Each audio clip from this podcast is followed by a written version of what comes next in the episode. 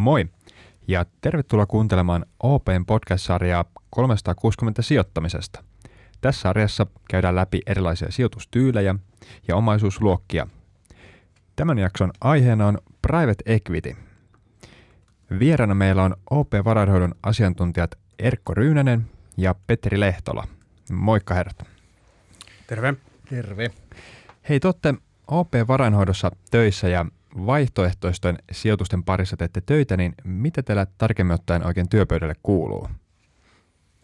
No jos mä aloitan, niin, niin, niin mulla, on, mulla on kokonaisvastuu tästä vaihtoehtoisesta sijoittamisesta. Mä vaihtoehtoisten sijoitusten sijoitusjohtajana ja, ja, ja siinä roolissa sitten ö, osallistun meidän vaihtoehtoisten sijoitusten ö, rahastojen hallinnointiin, ö, meidän rahastojen rahastojen, mutta sen lisäksi meillä on sitten tällainen suoran sijoittamisen OP Suomi Infra, joka sijoittaa sitten suomalaisen infrastruktuurin ammattisijoittajille tarkoitettu rahasto ja on sitten sen sijoitustiimissä myös mukana. Joo, ja minulla on sitten tota, erilaisia vastuualueita, eli, eli on niin kuin pari, kolme OP-rahastoa, missä on salkuhoitajana, eli OP Alternative Portfolio, R2 Crystal ja sitten toi OP Private Equity-rahasto. Ja näissä niin katsellaan tietysti näitä vaihtoehtoisia laajasti ja sitten, sitten tota, yksi fokusalue, mikä meillä täällä varainhoidossa on, niin on tämä tämmöinen kredit-sijoittaminen ja siinä tuota tuetaan erityisesti ryhmän vakuutusyhtiöiden eh, tasesijoituksia tässä kyseisessä omaisuusluokassa. Eli haetaan niitä hyviä sijoituskohteita tuolta maailmalta heille. No niin, eli aivan oikeat asiantuntijat ovat tänään sitten studiossa. Hei, käydään aiheeseen kiinni, eli private equity, listaamattomat sijoitukset, niin mistä tässä omaisuusluokassa on oikein kyse ja millaisia nämä sijoituskohteet oikein ovat? Haluaako Erkko aloittaa?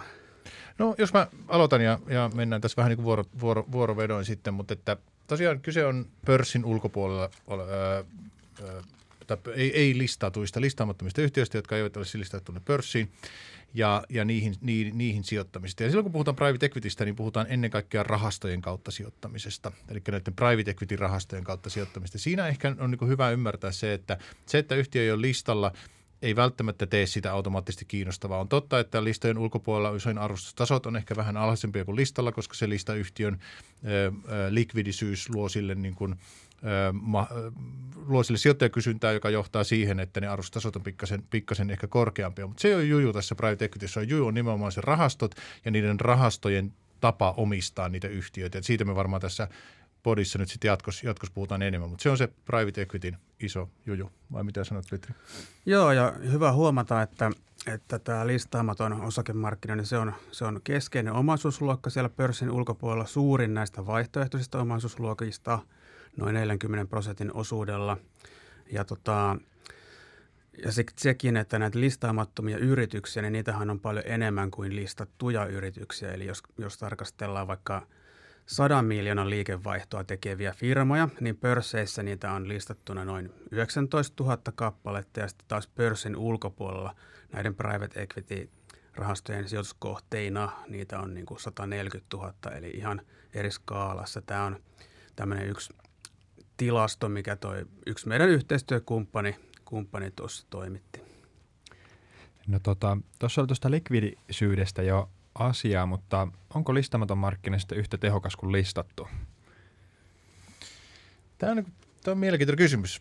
Öö, että mikä, mikä, mikä, mitä sillä tehokkuudella tarkoittaa. Ehkä se on niin kuin perinteisessä klassisessa mielessä on, että kaikki informaatio, mitä on saatavilla, on niin jotenkin tiivistyy siihen öö, niin kuin sijoituskohteen hintaan täydellisesti. Se kai lienee se niin kuin tehokkuuden perimmäinen vaikutelma ja, tai perimmäinen, perimmäinen merkitys.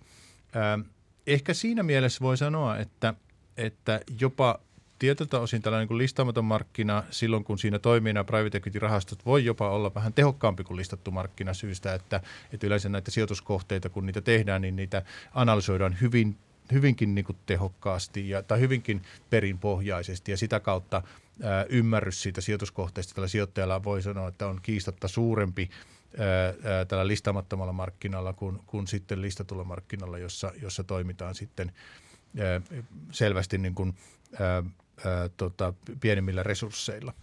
Mutta toisaalta sitten listaamattomassa markkinassa harvemmilla sijoittajilla on pääsy tai mahdollisuus ostaa näitä yhtiöitä ja sitä kautta niin sijoittajakilpailu ehkä on, on vähäisempää ja sitä kautta niin kuin sijoittajalla on mahdollisuus neuvotella ja saada itselleen niin parempia ehtoja ja sitä kautta parempaa, parempaa tuotto-odotusta. Eli, eli ei ehkä suora vastaus, mutta että, että missään nimessä listaamattomassa markkinassa ei ole kysymys tällaista niin kuin pienestä niche-markkinasta, jossa niin kuin sattumalla olisi erittäin suuri merkitys. Sitten sattumalla on aina iso merkitys, mutta, mutta kyse, on, kyse on kuitenkin niin kuin ammattisijoittajien välisestä markkinasta hyvin pitkälti. Mm. No miksi kaikki yhtiöt ei sitten hakeudu pörssiin? Onko se mitä, mitä syitä, että jäädään sitten tota listaamattomaksi?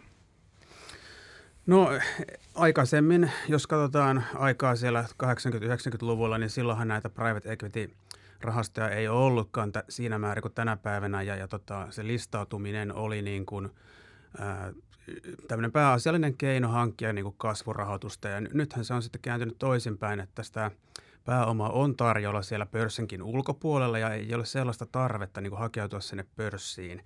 Ja, ja paljolta osin pysytään siellä sitten pörssin ulkopuolella, koska siellä ehkä tota, ö, raportointivelvollisuudet ja, ja kaikki tällainen niin on vähän kevyempää. Halutaan kasvaa siellä pörssin ulkopuolella, kunnes sitten saavutetaan semmoinen tarpeeksi suuri koko sitä listautumista varten. No, miten sitten esimerkiksi niin talouden syklit vaikuttaa? Onko siinä eroavaisuuksia, miten nopeasti vaikka niin hintaan tulee erilaiset tota, ää, vaikka koronmuutokset tai muuta, että miten, miten se käyttäytyy? No ehkä pohjimmiltaan totta kai kyse on niin kuin samaa ilmaahan kaikki hengittää ja, ja sillä tavalla niin kuin käyttökateet tai tulos, tuloskehitys on, on niin kuin samalla tavalla riippuvainen niin kuin makroympäristöstä ää, ää, näillä yrityksillä oli sitten listalla tai listan ulkopuolella. No se, että miten se sitten vaikuttaa näiden yhtiöiden hinnoitteluun, niin en mä siinäkään niin kuin näkisi niin kuin dramaattista eroa. Totta kai niin kuin kun kyse on niin listaamattomista yhtiöistä, niin silloin niille ei saada niitä noterauksia samalla tavalla päivittäin kuin listamarkkinoilla, mutta aina kun transaktioita tehdään, niin kyllähän niissä transaktioissa sitten heijastuu ihan samat niin kuin makro, makro ö, ö, tai tämän yleistaloudelliset niin kuin tilanteet, tilanteet heijastuu samalla tavalla niihin hintoihin kuin sitten, sitten pörssi, pörssilistoillakin. Eli, eli siinä mielessä eroa, eroa ei ole. Ehkä noin niin kuin – sitten kun katsoo, katsoo private equity-rahastojen niin kehitystä, niin koska niitä transaktioita sitten tapahtuu siellä harvemmin ja monesti sitten, jos tulee iso muutos ää, esimerkiksi korkoympäristössä tai makrotaloustilanteessa, niin silloin niitä transaktioita tehdään vähemmän, jolloin niitä niin referenssipisteitä on vähemmän ja sitä kautta nämä hinnat tulee vähän niin kuin viiveellä.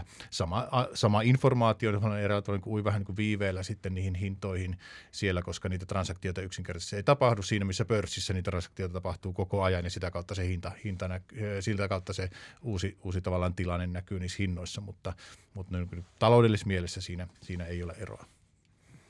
Joo, samaa mieltä. Isossa kuvassahan ne oli sitten listaamaton tai listayhtiö ja niiden arvostukset, ne liikkuvat samaan suuntaan, mutta vain eri tahtiin ja tästä listaamattomasta markkinasta puuttuu se päivittäinen kohina, mitä sitten listapuolella on hyvässä ja pahassa. Tuossa jo aiemmin sivuttiin vähän tota yhtiöiden kehittämistäkin, niin minkälaista roolia se näyttää niin tässä private e- equity-sijoittamisessa ja minkälaista lisäarvoa sillä on mahdollista sitten saavuttaa? No tämä on ehkä se se niin kuin, tavallaan private equity-sijoittamisen tärkein ulottuvuus on nimenomaan se, että jos ajatellaan näin, että perinteisesti pörssisijoittamisessa tai, tai kun sijoittaa listamarkkinoiden kautta, niin tuotot tehdään ostettaessa ja myydessä tai siinä välillä sillä tavalla, että, että se tuotto on se ostohinnan ja myyntöhinnan välinen ero ja, ja totta kai niin kuin osingot välissä. Ää, merkit, se, mitä, mitä niin kuin, ää, listaamatta tätä private equity-rahastojen kautta sijoittamista tarkoittaa, niin siellä se arvon luonti tapahtuu itse asiassa valtaosin omistettaessa – Eli nämä private equity-rahastot panostaa hyvin paljon näiden yritysten kehittämiseen. Ää, ne tekee paljon ää, tutkimusta ja tilastoja siitä, että miten private equity-rahastojen, private equity-rahastojen omistamissa yrityksissä tehdään keskimäärin enemmän kasvuinvestointia, panostetaan enemmän tutkimuksia ja tuotekehitykseen ja pyritään nimenomaan niin kuin, ää, kasvattamaan aktiivisesti ja kehittämään niitä yrityksiä niin, että niistä tulee entistä kannattavampia ja tehokkaampia. Ja sillä tavalla niillä on myös niin kuin positiivinen tällainen niin yleistaloudellinen ulkois ulkoisvaikutus, koska ne lisää, lisää sillä tavalla ä, talouden tehokkuutta ja tuottavuutta. Mutta että tällä tavalla niin kuin parhaimmillaan kaikki niin kuin hyvässä, hyvässä niin kuin markkinataloudessa parhaimmillaan yleensä on, että kaikki voittaa. Ä, omistajat voittaa, yhteiskunta voittaa ä, ja, ja, ja, ja sillä tavalla saadaan niin kuin, lisättyä tuottavuutta, kokonaistaloudellista tehokkuutta ja, ja, sit, ja sitten myös omistajille parempia tuotteita. Eli tämä on erittäin tärkeä osa tätä private equity-sijoittamista on nimenomaan se arvon luonti, mikä tapahtuu omistaessa. Ja, tosi, tosi hyvä ja tota, ehkä just siitä, siihen liittyen, niin ää, miten niin tämmöinen tavallaan tuo yhtiöiden kehittäminen, ehkä sekin liittyy, mutta millä perusteella sitten sijoituspäätöksiä tehdään, että kun lähdetään miettimään, että minkä, minkä tyylisiin yhtiöihin tai, tai rahastoihin sijoitetaan, niin liittyykö tämä sitten siihenkin vahvasti? No lähtökohtaisestihan siinä tietysti pätee samat lainalaisuudet kuin listatullakin puolella, eli, eli tietysti se, että nyt sitten huomattavasti suppeampi joukko ö, toimijoita pääsee käsiksi siihen yrityksen niin kuin, ö, tarkempaan tietoon. Eli, eli tota, tietysti tällä puolella ehkä tehdään vähän tarkempaa analyysiä ja arvonmääritystä ja tutustutaan siihen yhtiön liiketoimintaan kuin mitä keskimäärin listatulla puolella on sitten mahdollista. Ö, mutta tietenkin siinä niin kuin keskeistä on pyrkiä sitten siihen liiketoiminnan fundamentteihin suhteutettuna löytää sellainen – kohtuullinen hankintahinta ja sitten, sitten tota, riittävän suuret mahdollisuudet tämän aktiivisen omistajuuden avulla tehdä sitä lisäarvoa sen yrityksen arvoon sitten matkan varrella.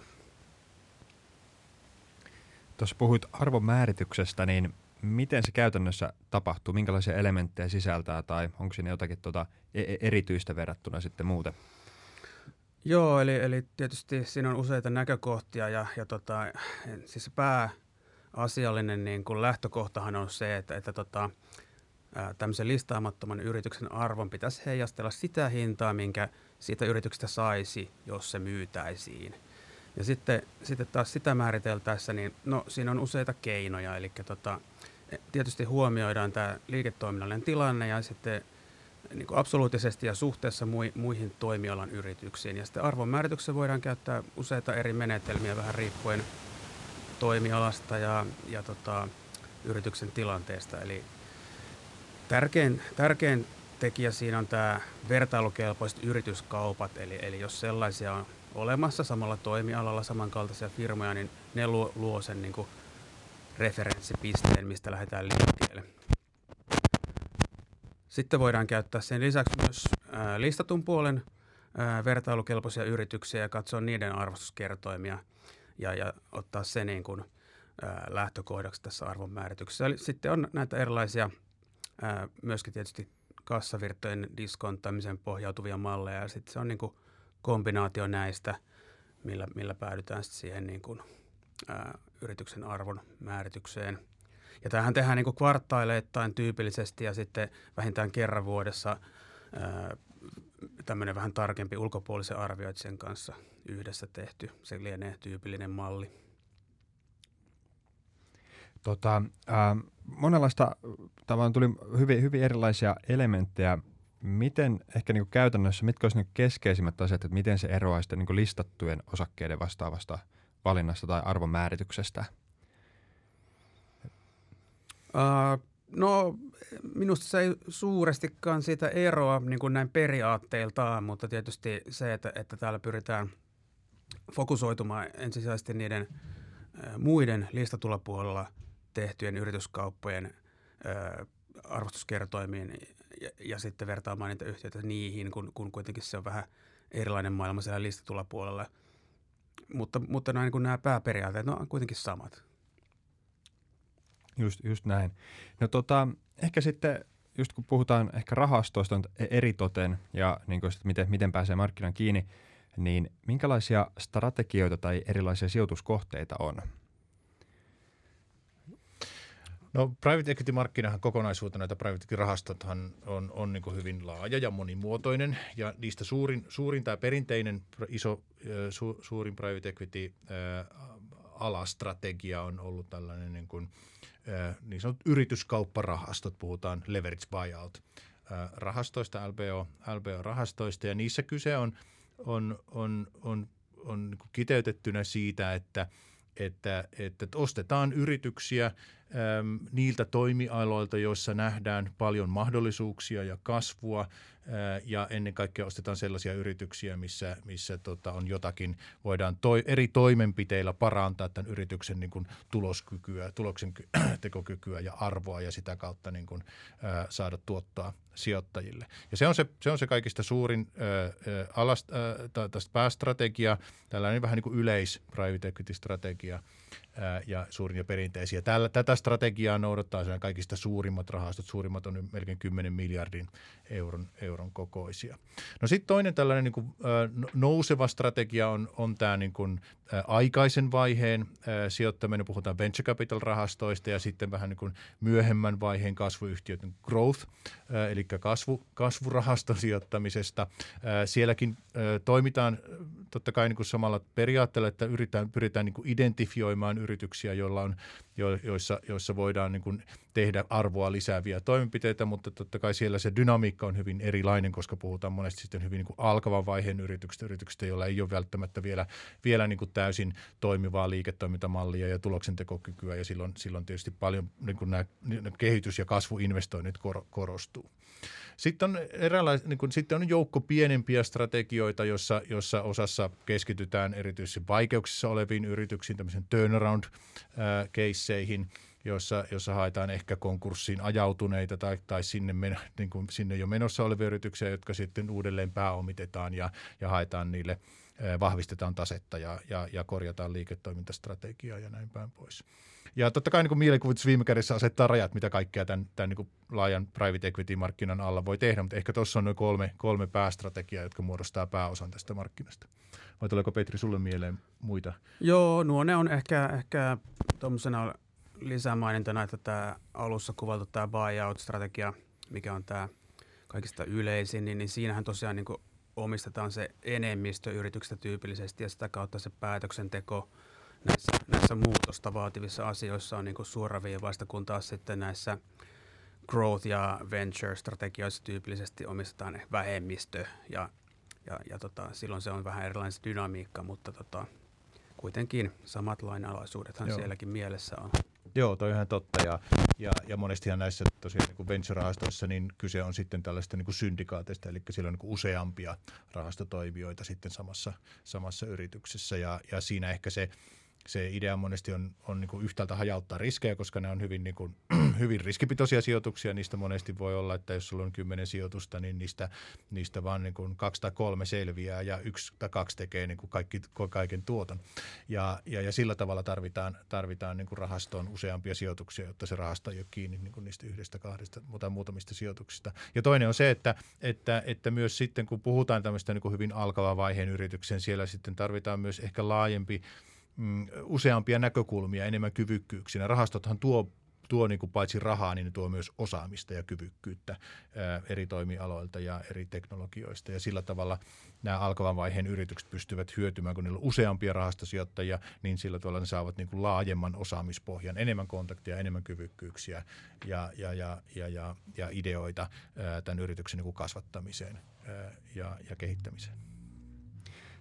Tosi, tosi mielenkiintoista ja ehkä sitten tavallaan, että jos miettii rahastoa tai, tai tota, rahastoon ää, sijoittanutta, niin ää, miten niin sijoituksesta, sijoituksesta pääsee eroon ja ää, minkälainen niin se arvolointimalli niin ehkä rahastolla on, että tuleeko se niin tavallaan ne tuotot siinä exit-vaiheessa vai onko se niin tavallaan, että se niin jatkuvana kassavirtana se suurin, suurin niin tuotto sitten muodostuu? Miten, miten niin ajatuksia ehkä tähän? No, pääosin se tuotto muodostuu siinä exit-vaiheessa näistä, näistä tyypillisistä kohteista. On tietysti sellaisiakin, mitkä maksaa merkittäviä osinkoja mat- matkan varrella, mutta se on ehkä epätyypillistä, vaan näissä puhutaan yleensä kuitenkin kasvufirmoista, jotka investoi paljon siihen kasvuun matkan varrella. Sitten siinä exitissä se arvo realisoituu ja, ja tyypillisesti nämä rahastot myyvät nämä kohdeyritykset eteenpäin joko toisille rahastoille tai teollisille toimijoille tai, tai kilpailijoille tai sitten sitten tosiaan yksi vaihtoehto on tämä pörssilistaus ja Tämä on vähän semmoista kanssa syklistä, että, että välillä kun pörssi voi hyvin, niin, niin sitten tota, listauksia tapahtuu enemmän ja vaikkapa nyt tässä viimeisen vuoden parin aikana, niin pörssi ei ole voinut enää niin hyvin, niin sitten puolestaan A-yrityskauppa-aktiviteetti ylipäänsä on vähäisempää, mutta se mitä tapahtuu, niin tapahtuu ehkä sitten siellä niin kuin, ää, listaamattoman puolen puolella, eli toisten rahastojen kesken tai, tai sitten myydään teollisille toimijoille näitä yhtiöitä. Ja sitten ehkä, jos miettii niin kuin, tavallaan ää, yksityissijoittaa tai muuten, niin tietenkin sitten löytyy niin kuin, li, suht likvidejä vaihtoehtoja, mistä sitten pääsee tietenkin niin kvartaaleittain tai mikä, mikä sykli onkaan, niin sitten ero, että eroa ehkä siltä osin sitten, sitten myös. No tämä on tietysti mielenkiintoinen aihe siinä, että, että tietysti tämä omaisuusluokka lähtökohtaisesti on epälikvidi. Eli, mm. eli likviditeettiä niin kuin lähtökohtaisesti ei ole ja sen takia tämä omaisuusluokka on toiminut perinteisesti tämmöisissä suljetuissa rahastorakenteissa, eli, eli tyypillinen private equity-rahasto on tämmöinen noin 10 vuoden mittainen suljettu rakenne, mihin mennään mukaan ja sitten istutaan siinä niin kauan, kunnes rahasto on ostanut ensin ne yhtiöt siinä alkuvuosina ja sitten loppuvuosina myynyt ja sitä kautta rahat tullut takaisin. Mutta nyt tässä ää, viimeisten vuosien aikana sitten on tota, tämmöiset isot toimijat tuolla markkinoilla niin pystynyt luomaan tällaisia myös avoimia rahastorakenteita, jossa on ää, laaja portfolio sisällä niitä yrityksiä, voi olla satoja, jopa, jopa tuhat kunta sijoitusta siellä tota, isossa portfoliossa – ja sitten nämä tosiaan toimii tällaisessa niin sanotussa evergreen-rahastorakenteessa, minne voidaan ottaa uusia merkintöjä yli ajan sekä sitten vastata lunastuspyyntöihin. Eli sitten kun sulla on tällainen niin kuin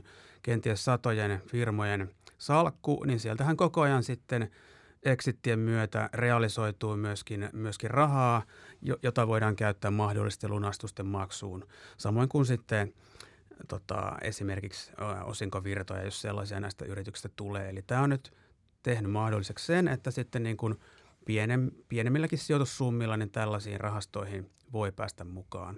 Tämä on tämmöinen vähän niin kuin uudempi, ihan, ihan viimeisen muutaman vuoden aikana ää, markkinoille tullut tapa toimia.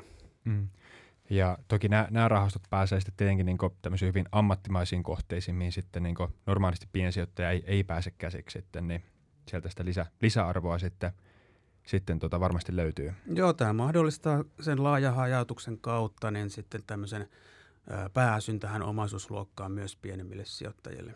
Kyllä. Joo, ja tosiaan niin kun kyse on sit samoista, viime kädessä niistä samoista yrityksistä, joita, noita nämä private equity-rahastot omistavat ja johtavat ja kehittävät ja jo, joista sitten, joissa sitten sitä arvoa luodaan. Eli pääsee kiinni tavallaan vähän siihen tämmöisen niin kuin – mutkan kautta siihen samaan arvonluontiprosessiin, jossa, jossa instituutiosijoittajat ovat olleet mukana jo, jo, jo viimeiset 2-30 vuotta erittäin, erittäin, erittäin menestykse, suurella menestyksellä. Että, tässä katsoin just vain nopeasti tilastoja, että, että esimerkiksi suomalaisten työeläkeyhtiöiden salkuissa näiden private equity-rahastojen tuotot viimeisen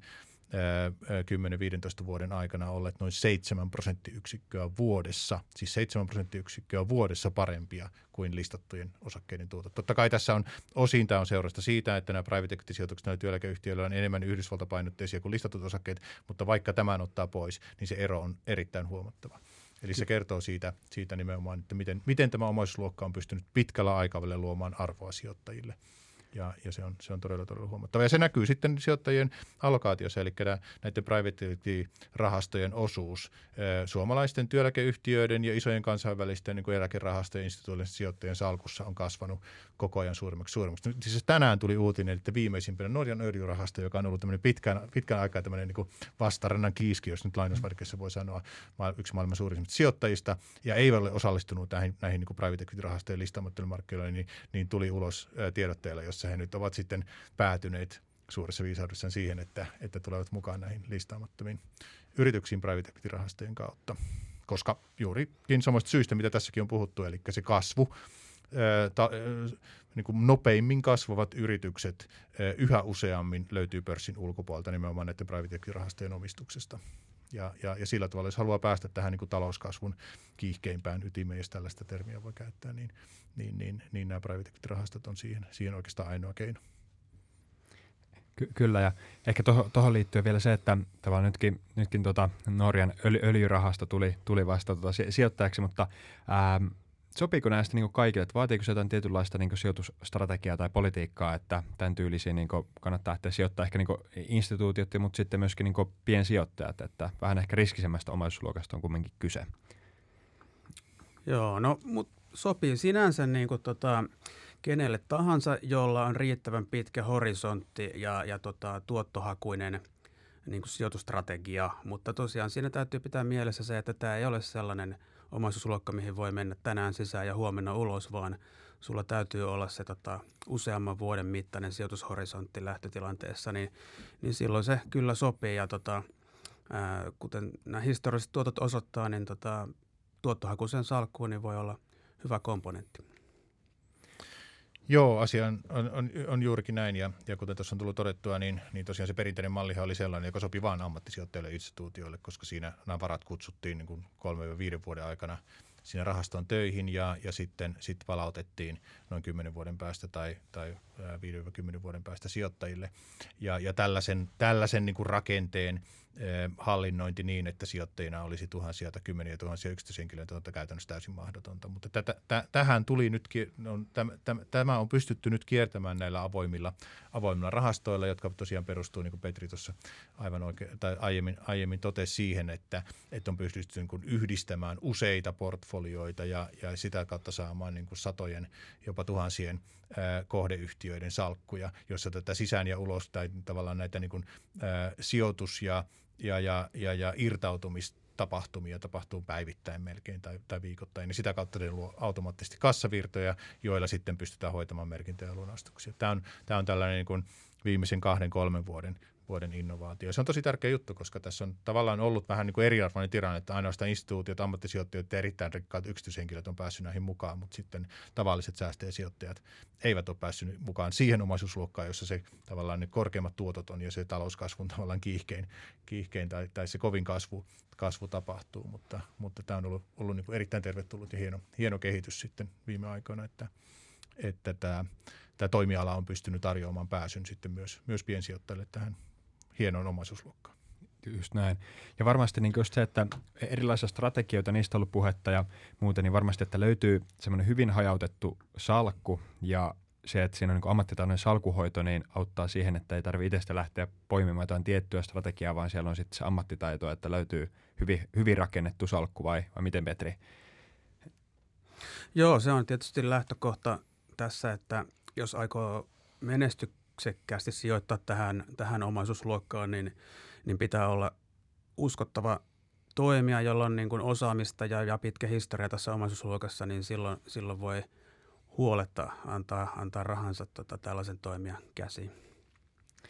Otetaan vielä loppuun semmoinen ehkä niin kuin vähän kertaus, että miksi tämä listamaton markkina on niin mielenkiintoinen. Paljon tullut tässä monia juttuja, mitkä puoltaa tätä, mutta mitkä teillä olisi semmoista ehkä niin kuin tärkeimmät seikat siinä, että miksi, miksi, just, miksi, miksi just private equity? No mä voin aloittaa, eli se oli, se oli juuri se, että tänä päivänä ää, siis iso osa innovaatioista ja yritysten kasvusta tapahtuu siellä pörssin ulkopuolella ja jos saa heittää tähän tämmöisen knoppitiedon, niin tota, pari, pari tällaista tunnettua nimeä, kun monethan näistä firmoista tietysti, mitkä siellä listaamattomalla puolella toimii, niin eivät ole laajalle yleisölle tunnettuja, mutta esimerkiksi Google, silloin kun se oli pörssin ulkopuolella, niin sijoittamalla siihen ensimmäisen kerran, kun Google otti ulkopuolista rahaa, niin pörssin ulkopuolella sai 1600 kertaa rahat takaisin siihen listaukseen mennessä. Ja sitten listapuolella siitä on saanut 45 kertaa rahat takaisin. Tai sitten Meta, eli entinen Facebook, niin sama tilanne pörssin ulkopuolella 9300 kertaa rahat takaisin versus sitten listalla neljä kertaa rahat takaisin. Ja nämä oli tota kesäkuuhun 22 olevia lukuja, sen jälkeen on tapahtunut jo jotain, mutta nämä suhdeluvut on kuitenkin tollaisia, että, että tämän tyylisiä tuottoja siis voi olla tarjolla pörssin ulkopuolella, tai on ollut historiassa ainakin näiden esimerkkien kautta.